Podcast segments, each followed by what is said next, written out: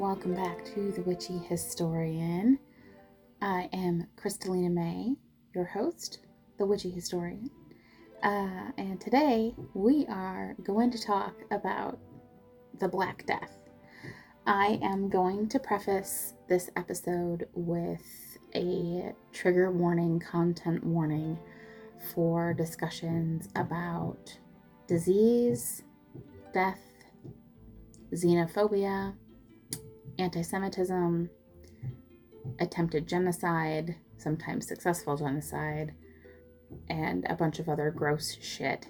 So if you are sensitive to any of these topics, also self-mutilation, self-harm, things like that. So if you are sensitive to any of these p- topics, please listen with caution. All of that being said, I have some updates. So I am in the works with a friend of mine who is doing some really amazing things. Um, and we are working on putting together a Yule collab for our top tier Patreons, our Patreon Patreons, patrons, whatever, however we call the, the patrons, patrons over on the Patreon.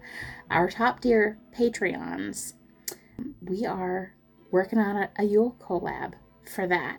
So I will keep you updated as we develop a plan. And I'm super excited about this. Um, this person is an incredible inspiration and and I could just an, a really amazing person. And I'm very, very excited to be able to work with them. And as I've been doing lately, we are going to go ahead and do a current event check-in. I'm not going to talk about anything specific this week. Um, I just want to remind all of you to remember to register to vote. Voting day is the second Tuesday of the first Tuesday, second, t- second Tuesday of November. So make sure your registration is up to date. Make sure you know what issues are on your ballot. Who is actually on your ballot, who is running. Don't avoid the polls just because it's not a presidential election or a major midterm. These elections count too. They're really important. So please, please get out and vote. Your voice matters. This is how we make a difference. The only election that has an electoral vote is the presidential election. All other votes are a one for one vote. So please get out and vote. This is how we make change. This is how we make our voices heard. This is how we protect our youth from anti-trans legis- legislation, anti-C R T legislation, which is just absolutely asinine. The people who are uh, pushing this type of legislation do not even know what they are fighting against. They are making claims that are entirely false. So get educated on your issues, get out there and vote, make your voices heard. For me, there's a lot that's been going on. I won't go into too much detail, but there's been a lot of loss and a lot of stress in the family and things going on. I'm still pushing through. I'm still here. I'm still in grad school. I'm still writing a thesis. But please send vibes. I would very much appreciate it, and any any good feels would be great. And hey, you know, if you wanna wanna join the patron, the Patreon, so I can buy myself some extra coffee a little bit here and there, that'd be great. Of course, no obligation. I will continue to be here whether you join the Patreon or not. But I will say that that does make this a little bit easier on me. So for those of you who've already joined, I greatly, greatly appreciate you. You are a huge part of why this is this continues to be possible. So thank you. All right, moving on to the calendar of the day today, because, you know, life is crazy and last week was rough. Today is Sunday, October eighth. Happy Indigenous Peoples Day, a day early. So I want to give honor to Indigenous peoples and my ancestors specifically today. Um, but calendar of the day, Sunday, October eighth. It is Libra season. It is a great time for some balance, for some reevaluation, making sure that things are where they belong in your life. Pluto, Saturn, Neptune, Uranus, and Jupiter are all still in retrograde. However, on October eleventh, the post-shadow period will begin, and it's a big one. It's a thick boy. So Pluto will be moving into a stationary position to start going direct on October eleventh. November fourth, Saturn moves into the post-shadow period. December sixth, Neptune goes post-shadow. And right around that same time, at the beginning of December, is when Mercury will be going pre-shadow. Mercury goes retrograde on December thirteenth. Chiron and Jupiter go post-shadow starting December twenty-seventh and December thirty-first, respectively. So the next few months are going to get real weird, and it's probably not going to ease up till about mid-January, but we're going to be okay. We know what's coming, we can prepare for it and move forward. The imagery that is on today's calendar is the tarot card Judgment. This card symbolizes an awakening, redemption, reincarnation, renewal, and transition. It shows how actions affect others and encourages righting past misdeeds. So this is a really great time to go hand in hand with that Libra energy, reflection, reevaluation, making sure that you're on the right path. All right, are you all ready for some Black Death talk? So I wanna let you all know the kind of timeline we're working with here. So the Black Death really starts moving into Eastern Europe in thirteen forty-six, but we don't really start talking about it until thirteen forty-seven. So I'll be talking about mostly the forty-seven to fifty range, but we have mentions of it in primary sources going back as far as late thirteen forty-five and as far forward as thirteen fifty-three. So this is a pretty big chunk of time. But the official kind of bookends for that is thirteen forty-six to thirteen fifty-three. So that's the window that we're working with there, is about six and a half to seven years of time. So during this time, there is a huge growth of cities that had occurred, centralization of the city-state, especially in places like France, Spain, Italy, and England. That's on the rise.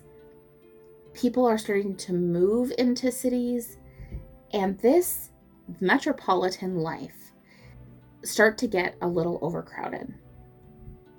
And with no modern plumbing, um, and there's very little sanitation, some areas have like official sanitation services, but they're starting to get a little overwhelmed, right?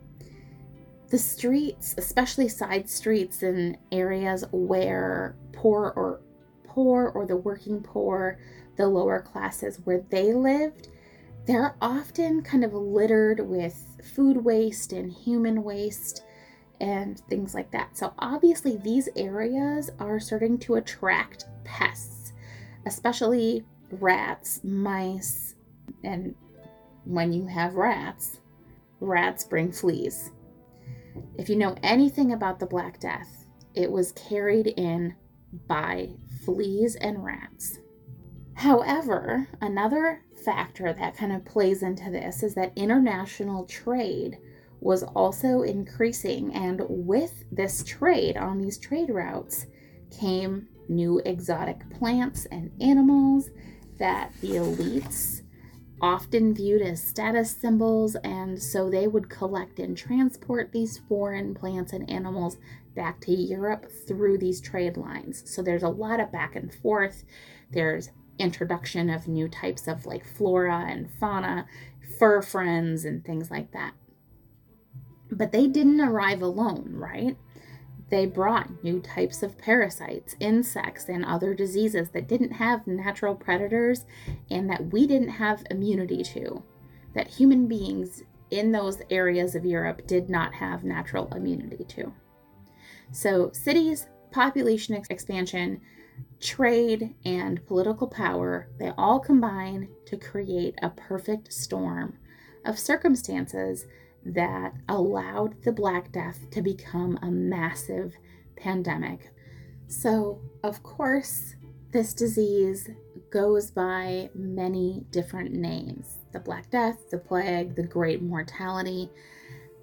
But whatever you call it, we know now through years of research, the Black Death is one of the most researched areas of history and sociology.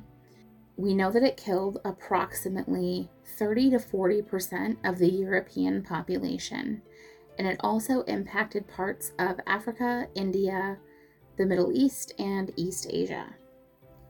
Worldwide, it killed about two hundred million people. Of course, all of these es- all of these numbers are estimates based on records, sources, things like that. At this time, most people were not writing or reading or making records.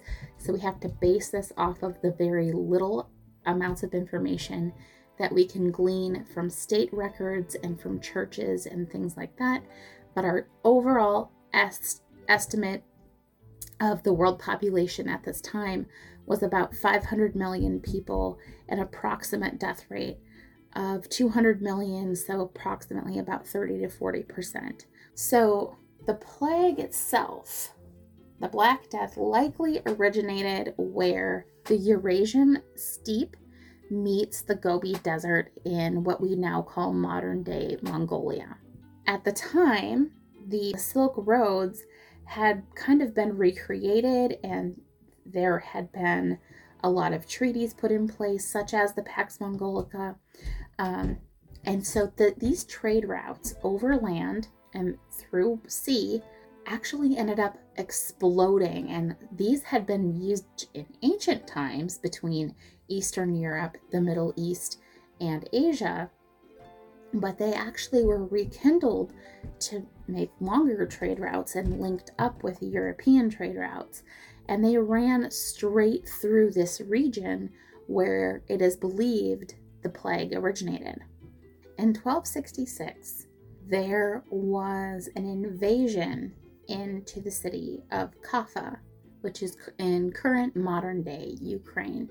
The Mongols and the Khanate of the Golden Horde were pushing west, and Kaffa and the city of Tana were on opposite ends of the Black Sea.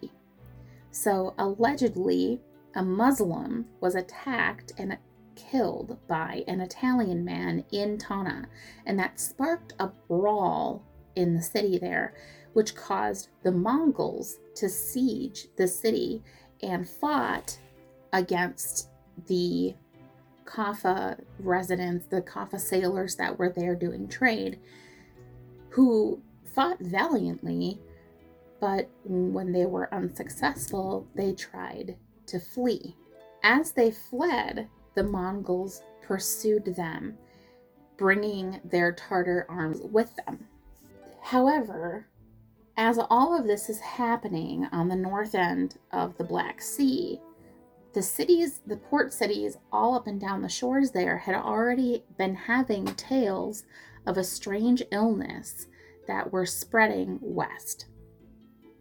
So by thirteen forty-seven, which is when this brawl broke out in Kaffa, it had already begun to infect the Crimean Peninsula, and by the time it reached Kaffa, it wiped out the Mongol army.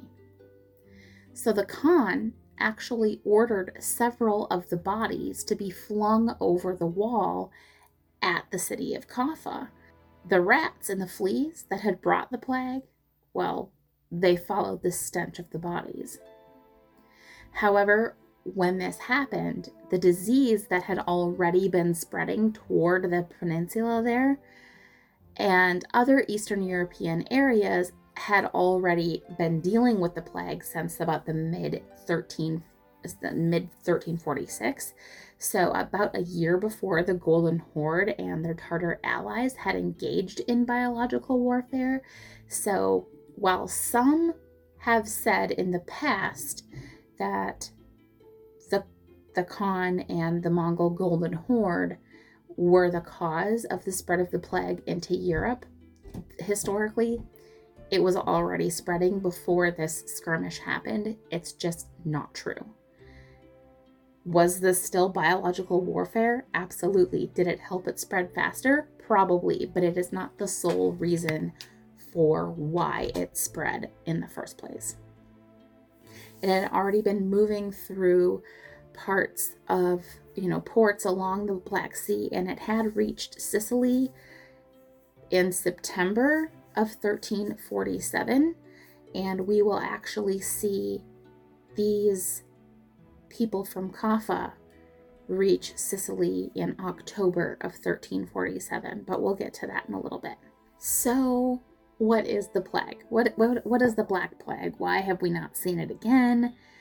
Um, what's going on with this thing? Why is it, why was it so potent?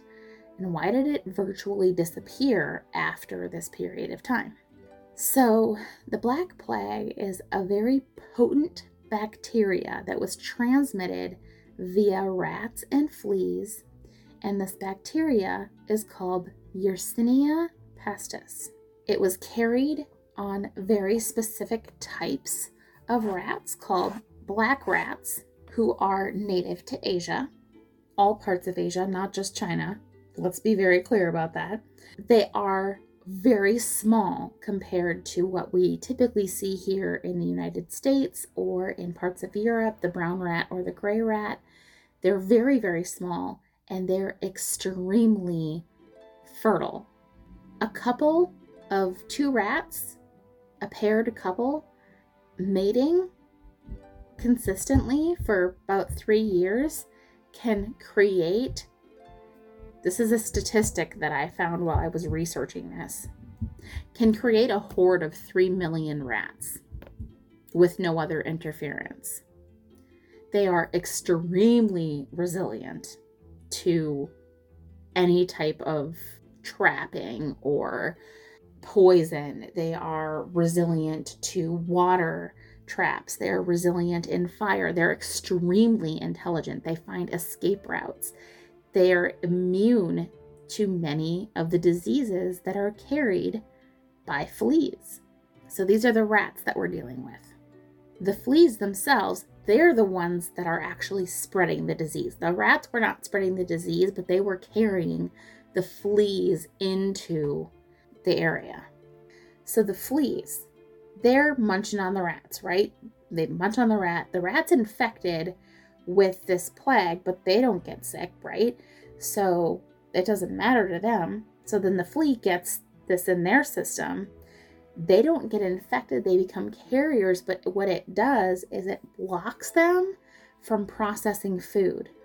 So the flea's running around. It's munching on rat, rats, cats, dogs. But when they're, when there's so many fleas, what do they do?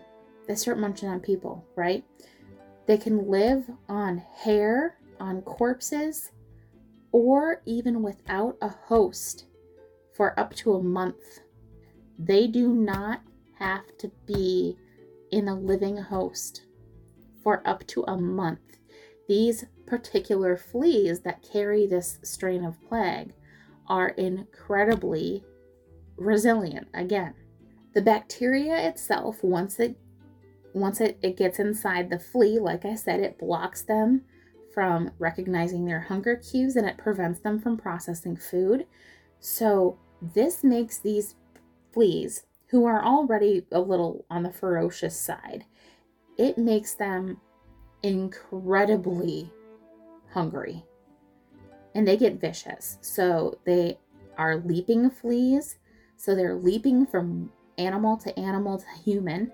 They'll bite multiple times instead of just once. And this is because the bacteria is not letting them process food. They're not getting anything in their stomach. So what they're doing is they're just regurgitating the bacteria back out every time they bite. So this is giving multiple doses of the bacteria every single time they bite. The plague itself is a strain of the bubonic plague. So Yersinia pestis. It is a bacteria, it is not a virus, and it reproduces inside the human body very aggressively. It invades organs and specifically targets your lymphatic system, and it's extremely adaptive. So usually when something gets in your lymphatic system, your immune system goes into overdrive and kicks it out right away, but it's extremely adaptive. So it is really good at hiding itself within your immune system, aka your lymph nodes. At the time, of course, antibiotics were not a thing. There was no knowledge of germs, germ theory, how they were spread. Hygiene was virtually non-existent. So this type of extremely virulent germ was virtually unstoppable. So Kaffa gets ravaged. Any survivors fled on boat, but they're taking the rats with them. They can't get rid of, like they can't stop the rats from boarding the ship. So the rats are coming with them, and with them come the fleas. And they go to every great Mediterranean port that is on the primary trade route. Now, previously, leading up to this, about the ten or fifteen years prior to this, there were a series of eco-disasters that had kind of ravaged Europe, along with a bunch of war and a bunch of other stuff that we've kind of covered a little bit, to, having to do with socio-political things and religion and all of these strange changes, and people were very suspicious of each other. There was a lot of xenophobia, and especially towards Muslims and to the Jewish population, there was a lot of anti-Semitism. But I want to kind of circle back to the eco-disasters for a second. Drought, famine, heavy rains, weird extra yield years, and then no yield years, and it was just a very, very strange time. This impacted rat migration, and it brought these rats in in droves, who again are carrying the fleas that are spreading this disease. In summer of thirteen forty-seven, the ships leave Kaffa. The first one lands in Constantinople. That city lost fifty to seventy percent of its population. Again, every statistic that I quote here is a, a very good estimate based on sources, records, and historical research over the last, really the last about one hundred years of research that historians have really been digging into this. There is some of this specifically in Constantinople that is recorded by a court st- scholar named Demetrios Kydrins, Kydrins, something like that. I can't read Greek, it's fine. Um, but he records how the city was taken over and how people were just dying in droves, and there were bodies stacked up everywhere. And people were just in a panic, and it came out of nowhere. From Constantinople, the plague travels across land and goes up through the Baltics, so up through Romania, Bulgaria, that kind of area, and down through Asia Minor. So we're talking Turkey, um, the kind of Slavic areas into that area. In October of thirteen forty-seven, so a month after the first case is recorded in Sicily, the ships that are already infested with dead bodies and sick people coming from Kaffa, they're inspected at the ports in Sicily and they're turned away. But a third of the population there gets infected and they die. From there, it travels through the island of Sicily, it crosses the strait, and it goes up the Italian boot into Rome and Florence. In November of thirteen forty-seven, we have a ship that lands in Genoa, where we lost about thirty to forty percent of the population of ninety thousand people. Marseille, another thirty to forty percent, also in November of that year. And this is the major entry point into France for the plague. In January of thirteen forty-eight, we have our first case in Avignon. And Avignon is absolutely ravaged. This is where the Pope is living. He is terrified. And his, the papal doctor, actually comes down with the plague, but he ends up using a series of remedies. Not sure how exactly he survived, but he ends up lancing every single one of his boils that pops up. And he survives. And he uses the, this technique to treat everyone around the Pope. He tells the Pope to quarantine. The entire papal city shuts down. They don't let anyone in. And the Pope survives against all odds. Also in January of that year, Venice, which had a population of one hundred twenty thousand people, with a sixty percent death rate. All entering ships into Venice were seized, searched, and all of the dis- anyone with any sign of even a single person showing a sign of disease, that whole ship is burned. All the people on it, all the goods, everything. Everyone who's coming in, a forty-day quarantata, quarantata giorni, or quarantine, is implemented. They put everyone on an island who needed a quarantine. They put them on a separate island outside of Venice until their quarantine was up. If they survived, they could come back if, if all of the signs of the disease were gone. Because of this intense high level of death rate, the sixty percent death rate, there's huge networks of people, market systems and economy and businesses and things. It completely falls apart. And if you've ever been to Venice or you know anything about Venice, it is a city that's run completely on waterways. So you need somebody to run those boats. You need somebody to run the ferries. You, you have to have a transportation system. And if you don't have a system and you, everybody's avoiding each other and everyone's afraid to be around each other and that falls apart, everything devolves into chaos. So at one point, the government officials in Venice had to invoke martial law in order to restore order. Florence, by this point, was already ravaged by war and drought, and from previous episodes, we know that there were a lot of political tensions going on in this part of Italy at the time. There was a population of about one hundred thousand people in Florence when the Black Death arrived in the spring of thirteen forty-eight, and the symptoms of the illness here created intense panic and riots. fifty percent death rate. And in Florence, they started digging huge trenches and filling them with the corpses. And they would sprinkle a layer of soil between each layer of bodies because there wasn't room for all of the soil. And when the fall rains came, it just washed all the soil away. And all of those decomposing bodies were just exposed again, all that disease and stench. So this provided a diseased, foul, rotting food source for more rats and fleas, dogs and pigs. And the entire city was just a squelch of death.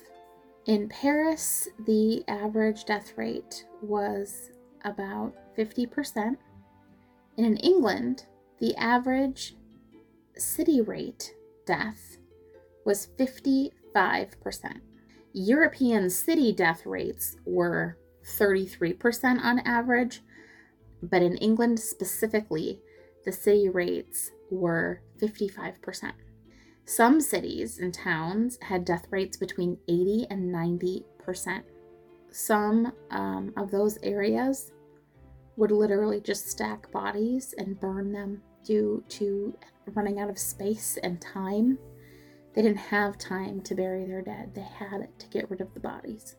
In England specifically, they got hit with the double whammy of the pneumonic plague, the pneumonic version of the plague coming through in the winter, and then being followed immediately by the Bubonic version in the spring. And in thirteen forty-nine, it moved to the north of the British Isles. Around the same time, uh, Castile, the Kingdom of Castile, attempted to take back Granada in um, in late thirteen forty-nine, but because of the plague, it killed their armies. They got infected on the road. Their armies all got wiped out. So this left the Reconquista, which we'll hear more about down the road. That left that to be done one hundred fifty years later. So Spain was not unified until the fifteen hundreds because of the plague. In Milan and Poland, however, the death rates are much, much lower. However, um, the practices there were kind of horrific. And this is why they were so successful at kind of meting the damage. So if anyone showed symptoms, they would make them go into their homes, and they would literally wall them inside with anyone that lived in their household with them. And they would literally just leave them to die. And they would leave those homes walled up, and they would not open them. So this stopped the spread of illness.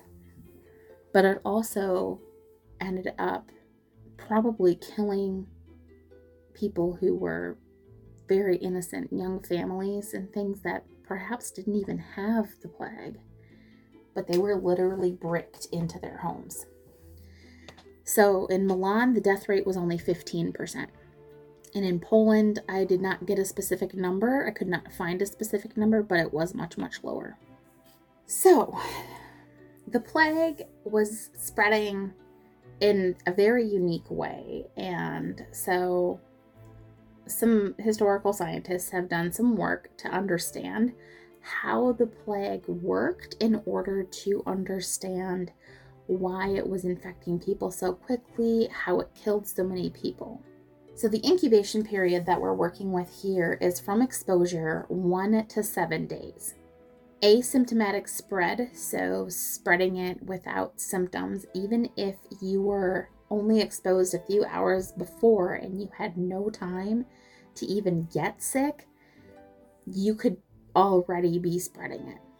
There were three forms of the Black Death. The first one was the bubonic form, which is the least fatal, extremely, extremely infectious. It had a sixty percent death rate, and this was the least fatal version. It started with fever, and then you would get a cough, fatigue, and the cough would then turn bloody. And the descriptions that we have are of people having a vile stench. There were descriptions of these people having a vile stench that would come from their body because their systems, their organs were literally going necrotic. They were rotting from the inside out. Their lymph nodes would get very swollen, so their armpits, their neck, their chest, their, their groin area, and the lymph nodes would swell and bulge out of their skin and appear to be like boils. They would call them the plague boils. And your lymph nodes could get so swollen that they would and, and infected that they would burst through your skin. And of course, if those fluids got on anybody, it would spread the disease. So bodily fluids, anything like that, could cause spread of the disease. The next type is the pneumonic version of the Black Death. This is extremely fatal, again, extremely infectious. Within a day or two of you becoming exposed to this strain, you would begin to vomit and cough blood. This particular type had a three-day life expectancy from exposure to death, and survival rate was only about five percent. People who were infected with the pneumonic type had a death rate of ninety-five to one hundred percent. Almost no one survived. Still not the worst one, though. This particular one was airborne, and it was the one that was spread most often in the winter. Finally, we have the septicemic version of the Black Death plague. This would happen when it got directly into your bloodstream. From time of showing your first symptoms to starting to feel sick to the time of death was about fourteen and a half hours at our best estimate. one hundred percent fatality. No one survived this. Today, if someone came down with a version with this version, we would immediately intubate, I V antibiotics, I V fluids, pressor support, other labs. We'd be monitoring organs and preventing organ failure. We would probably get them on organ transplant lists, things like that. Immediately be doing blood cultures, things like that. But at this time, with no knowledge, with no recourse, what were these highly superstitious and not formally educated populations supposed to think? Especially when the Black Death would hit in wave after wave. And they came from multiple directions. So one would come from the south. It would rip through a town. It would leave. There would be a moment of relief. And then another would begin, and it would come from the east or the west. Some areas got hit, especially port cities, would get hit over and over and over. And it seemed to be never ending. The Paris Medical School actually determined that one of the causes was, or the primary cause, was an unusual conjunction of Saturn, Mars, and Jupiter that occurred at one p.m. on March twentieth of thirteen forty-five. That this conjunction introduced corrupted air to the atmosphere, and that when we breathe this air in, it would poison the humors. It would get into our spirit and poison the humors. At this time, medicine was based on the four humors as the basis of medicine. And um, I'll break this down in a future episode. This led to people fleeing to the countryside so that they could breathe pure air, or to the latrine so that they could breathe in the foul air to kill the corrupted air. Some would crush sapphires into their drinks or even drink their urine. There was a chart that was released at one point that told you if your urine was a certain color, you should drink that to help you get rid of the plague or protect you from it. There were fire wards, and hot pokers were jabbed into the plague boils to seal them off, which may or may not have helped. And of course, we all know about the plague doctors. These doctors wore long leather robes and gloves to avoid contact with their patients. The beak masks were actually stuffed with herbs that were supposed to counteract the putrid odors and to avoid contracting the disease. They were supposed to be intended to prevent them from getting sick. The glasses that they would wear were at first made of glass, but later made of crystal that was dyed red so that they couldn't see their patients, because it was thought that if you looked at a sick person, if you made eye contact with them directly, that you would get sick from that. So their glasses would be slightly offset so that they couldn't look directly at their patients, and that they would be tinted red so that no one could see their eyes properly. But the doctors who did this, while their methods at the time obviously were not very helpful, they didn't prevent much death. They did help create an atmosphere of questioning old methods, which led to the development of new medicine and they did help ease some of the suffering, so people didn't have to die in pain.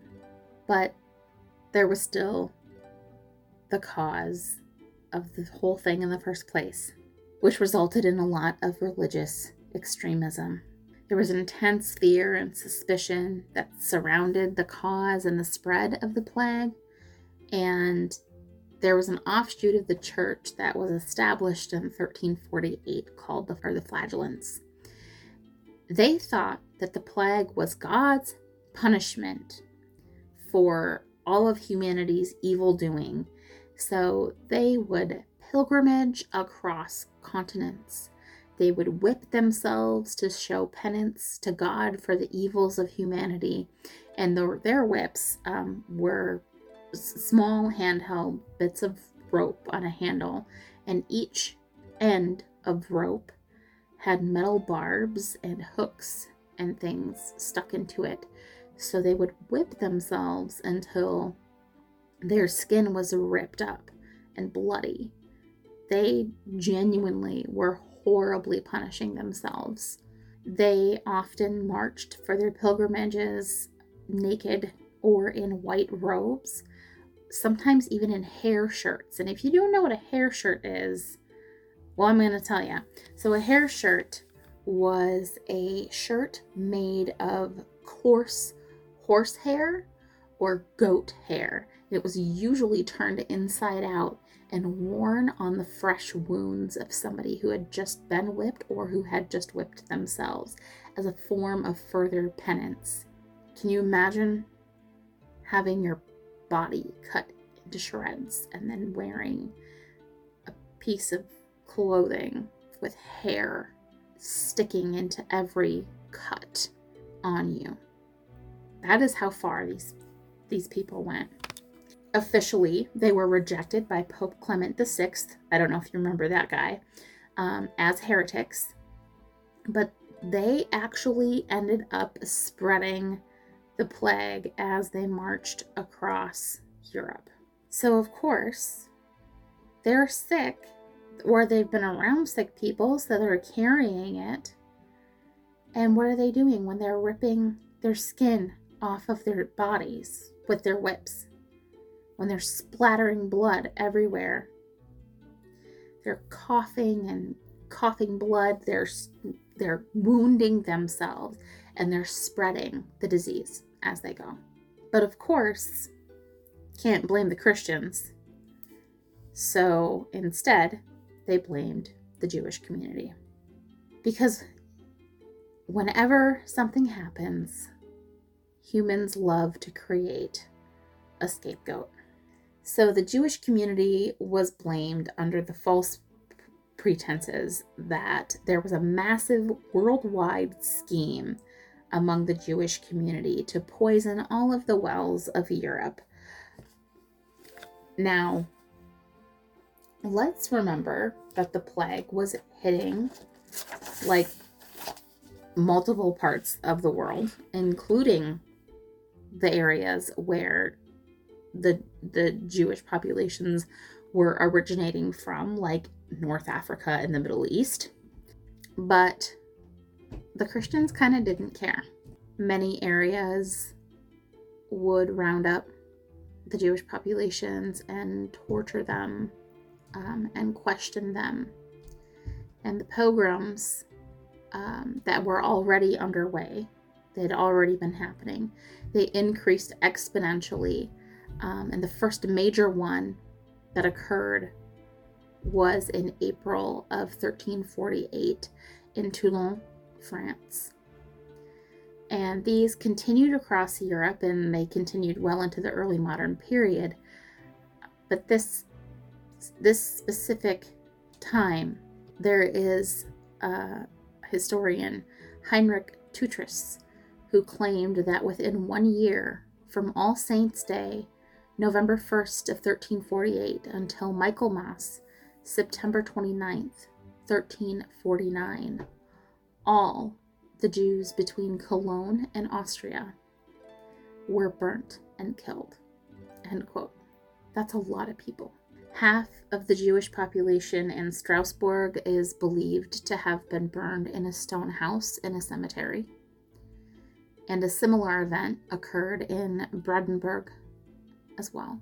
Marseille specifically, and in Poland, the King Casimir the third, uh, both offered protection to the Jewish populations, and Casimir specifically actually forbade any prosecution of them during his reign. Pope Clement released a papal bull in July of thirteen forty-eight, specifically stating that there was no way the Jews were responsible for this because, well, they were getting sick too. But again, many Christians across Europe did not care. They didn't listen. They did not believe that the Jews were innocent. If in an area the Jewish population happened to be less impacted by the plague, which could easily be explained by the fact that they were shunned by the community, they were blamed and killed or driven out, but usually killed. If they were more impacted, they were killed on the premise that the Christians were completing God's work. So the plague itself was a vehicle for anti-Semitism, and a lot of the language that was used during this time to excuse that anti-Semitism was later used and weaponized against women as witches. In fact, some of the imagery that we recognize as witches today, the hooked nose, the pointy hat, even the long black robes, are specifically related to ways that Jews were portrayed or oppressed throughout history. I highly suggest that before you dress up as a classic witch, that you do some research about the anti-Semitic roots of what the modern day witch trope is actually based in, and maybe dress up as a historical figure or a completely made up one instead of wearing a pointy hat and putting on a fake nose or painting your skin green, because we don't need to do any of that. Eventually, the plague even spread to Scandinavia, and some areas up there were completely devastated. There is some source material that tells a tale of a community that was discovered that only had one young girl left, and she had been alone for so long that she had reverted back to hunting animals like wolves and living in the wild. She'd lost her language and all sense of her own sense of humanness because of the horrors she had witnessed. But in thirteen fifty-three, right on schedule, the plague began to move back into Russia and towards the Eurasian steppe, where it likely originated, and it left Europe and the western parts of Asia and the Middle East and Africa for good. There is a quote. It has been attributed to William Yeats, but we're not sure if he is the original originator of that. But it goes like this: "The veneer of civilization is only skin deep." And some of the stories that I've shared with you today really demonstrate that. Sometimes there is no one group of people who is responsible. Sometimes nature has her own methods of resolving issues, things that are happening in the world. And it is not up to us to understand. Despite the devastation and the horrible events that occurred during the Black Plague, it did mark the beginning of the end of the medieval period, the creation of new forms of labor and economy, and it set the stage for modern medicine and science to begin to develop. But it also created an atmosphere of uncertainty surrounding faith and the practice of piety. And we'll get into that a little bit more in a few weeks. But for now, you can find me over on Facebook at facebook.com slash The Witchy Historian, or you can search The Witchy Historian Pod Listeners. You can find me on Instagram at Witchy Historian, on TikTok at The Witchy Historian. You can email me at thewitchyhistorian at gmail dot com. You can also find me on Patreon at patreon.com slash The Witchy Historian. And please, please, if you like the show and you want to support me and it's within your means to do so, go ahead and sign up for a tier. I'm getting stuff rolling. It's going to be a great, fun time. There's only a couple of you right now. So if you if you can, that'd be great.